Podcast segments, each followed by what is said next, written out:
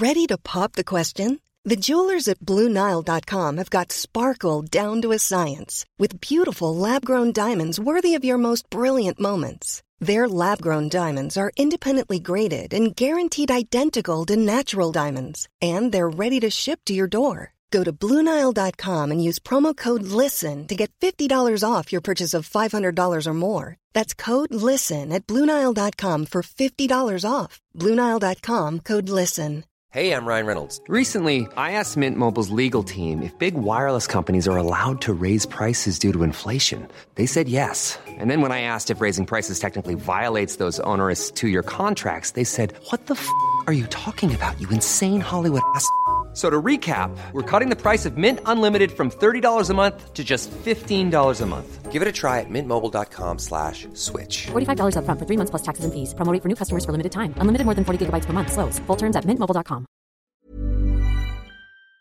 Hast du dir für dieses Jahr finanzielle Ziele gesetzt? Möchtest du vielleicht Geld sparen, um dir einen Traum erfüllen zu können? Oder hast du dir vielleicht schon lange vorgenommen, deine Ausgaben besser im Blick zu behalten? Stell dir vor, es gäbe einen einfachen Weg, wie du deine Finanzen aufräumen, unnötige Ausgaben eliminieren und deine Verträge mit nur einem Fingertipp rechtssicher kündigen kannst. Und das Ganze bequem per App, die auch noch dauerhaft kostenlos ist. Klingt utopisch? Hab ich auch zuerst gedacht, bis ich Finanzguru entdeckt habe. Die App Finanzguru ist wirklich eine großartige Möglichkeit, den Überblick über deine Finanzen zu behalten. Vielleicht kennst du Finanzguru auch schon. Die Gründerzwillinge Benjamin und Alexander Michel konnten 2018 in der Gründershow Die Höhle der Löwen Carsten Maschmeyer als Investor für sich bzw. für Finanzguru gewinnen. Mittlerweile nutzen mehr als 1,5 Millionen Menschen Finanzguru und lassen sich dabei unterstützen, ihre Finanzen zu organisieren und ihre Sparziele zu erreichen. Und es ist wirklich kinderleicht. Du lädst dir einfach die kostenlose App runter und verbindest deine Konten mit Finanzguru.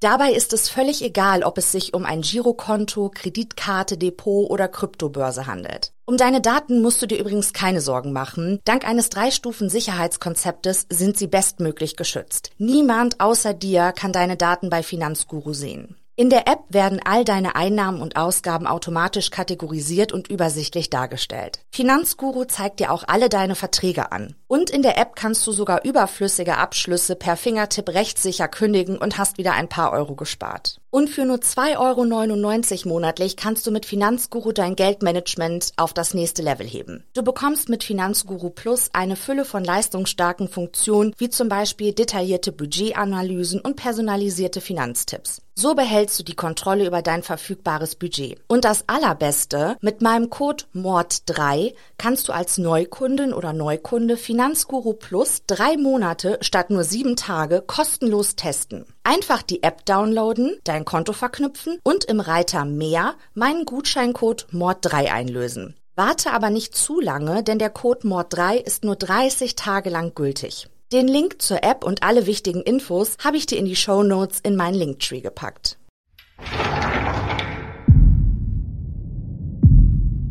Willkommen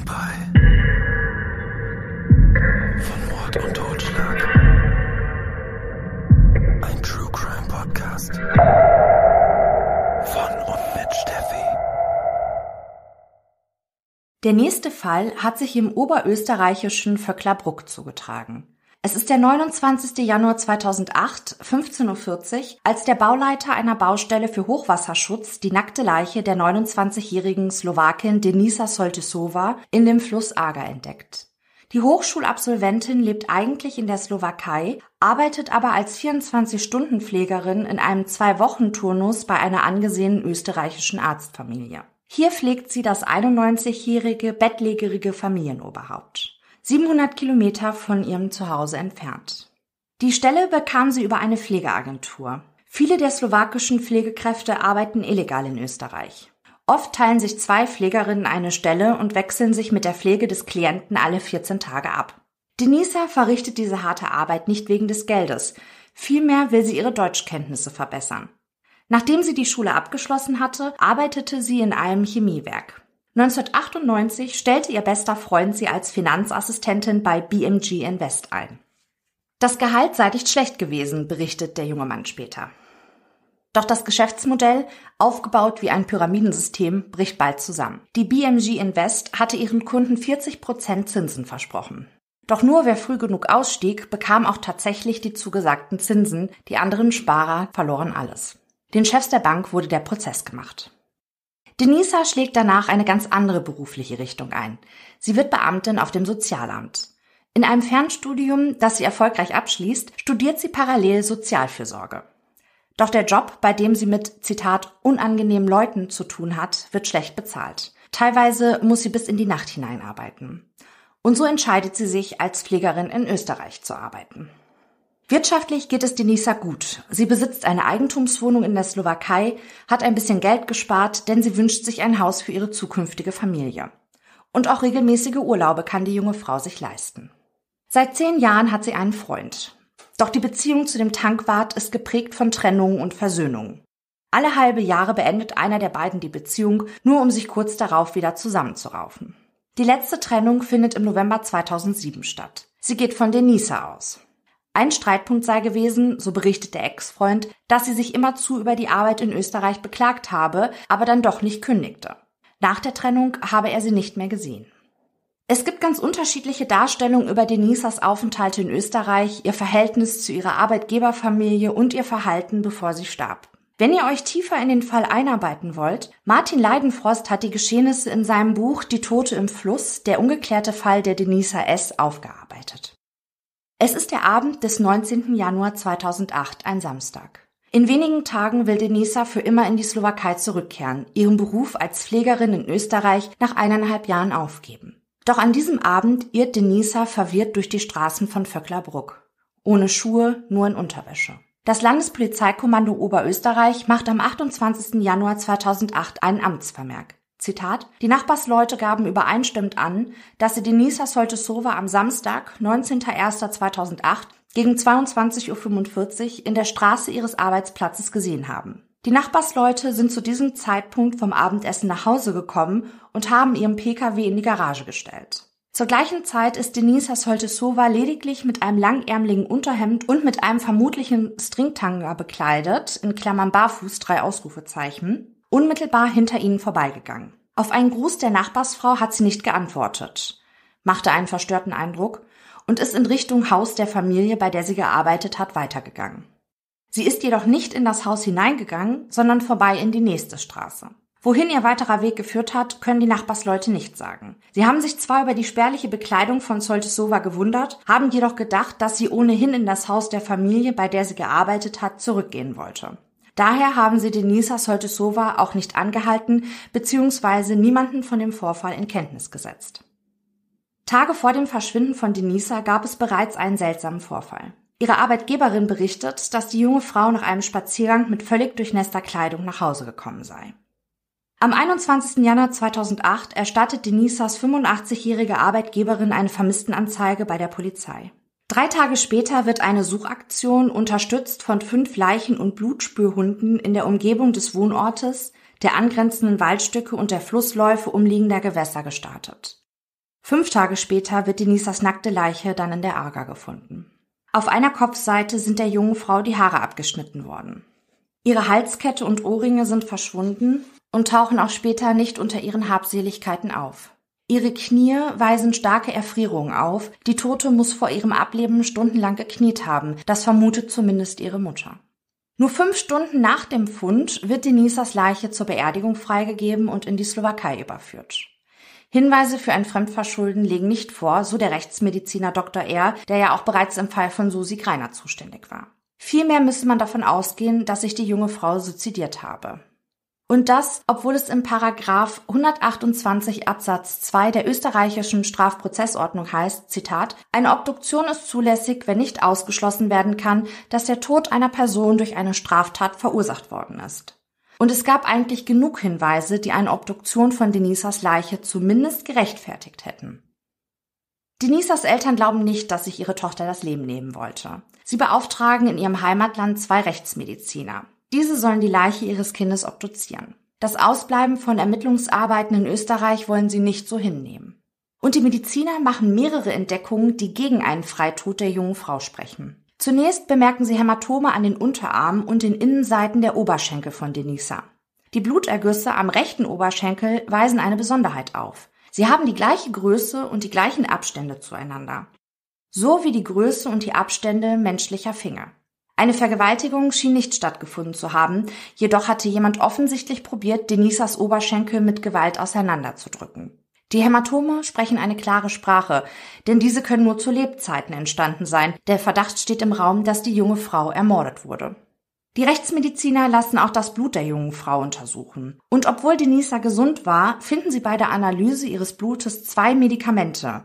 Eines gegen Gicht, das andere gegen Diabetes. Werden die Wirkstoffe beider Medikamente miteinander kombiniert, verursachen sie eine dramatische Senkung des Blutzuckerspiegels. In der Slowakei wird regelmäßig über das Schicksal der 29-Jährigen berichtet. In Österreich hingegen interessiert sich niemand mehr dafür, was Denisa passiert sein könnte. Auch die österreichischen Medien nehmen keine Notiz von ihr. Erst als der österreichische Schriftsteller Martin Leidenfrost auf die Geschichte aufmerksam wird und einen Artikel, später dann ein Buch über den Fall veröffentlicht, drängt sich der mysteriöse Tod der jungen Frau endlich in das Bewusstsein der Öffentlichkeit. Der Artikel des Schriftstellers schlägt gar so hohe Wellen, dass die österreichischen Behörden sich gezwungen sehen, den Fall nominell wieder zu eröffnen. Der österreichische Rechtsmediziner Dr. H. wird beauftragt, seine Einschätzung zu den Ergebnissen seiner slowakischen Kollegen abzugeben. Er studiert die Fotos von Denisas Leiche und kommt zu dem Schluss, dass die Verletzungen an Denisas Unterarm und Oberschenkeln ihr möglicherweise, aber nicht eindeutig, durch Gewalteinwirkung vor ihrem Tode zugefügt wurden. Allerdings, so seine Behauptung, sei die Verwesung der Leiche bereits so weit fortgeschritten, dass man keine sichere Aussage treffen könne.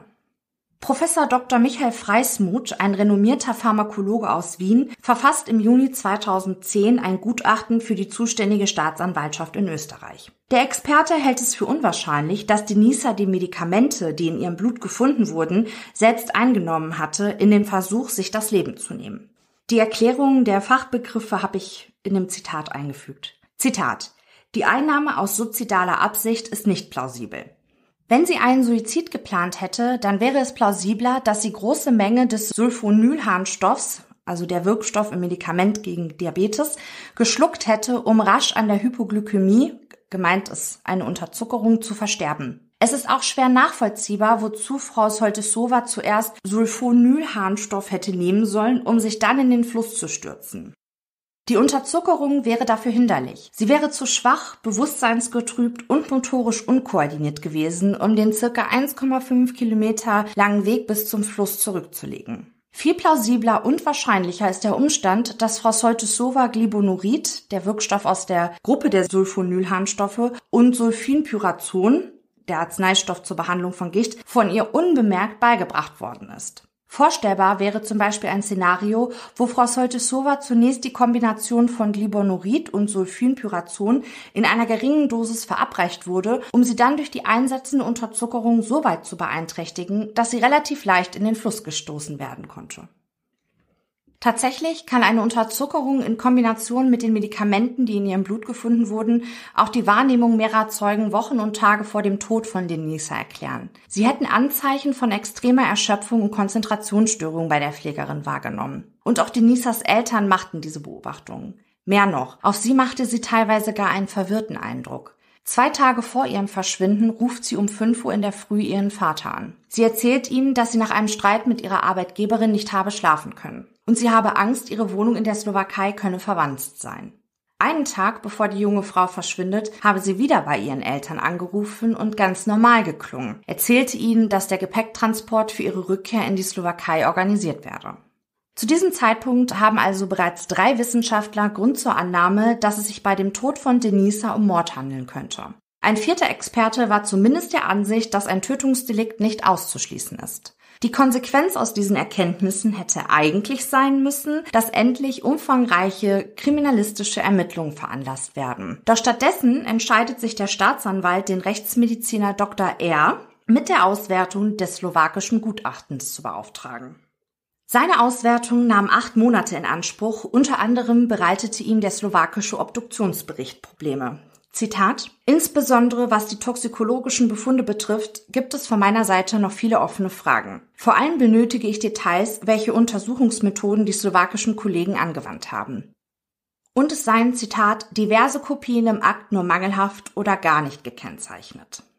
Dr. R. kommt bei seinem Gutachten letztlich zu dem Schluss, man könne die Defekte an den Unterarmen und den Oberschenkeln von Denisa makroskopisch, also mit dem bloßen Auge, auf keinen Fall von postmortalen Fäulnisveränderungen und Hämolyseflecken, umgangssprachlich auch Kälteflecken genannt, unterscheiden. Und auch zu den festgestellten Medikamenten in Denisas Blut kommt der Rechtsmediziner zu einer Einschätzung. Zitat, die in der Slowakei durchgeführten chemisch-toxikologischen Untersuchungen entsprachen weder in Betreff der Probenauswahl noch nach Art und Weise ihrer Durchführung dem forensisch-toxikologischen Mindeststandard, der für Interpretation erforderlich wäre. Nach der Erstellung dieses Obergutachtens werden die Ermittlungen in Österreich wieder eingestellt. Die Staatsanwaltschaft schließt ihre Presseerklärung mit dem Satz, Zitat, tatsächlich hat die ursprüngliche Einschätzung der Staatsanwaltschaft Wels und des Gerichtsmedizinischen Instituts Salzburg-Linz Bestätigung erfahren.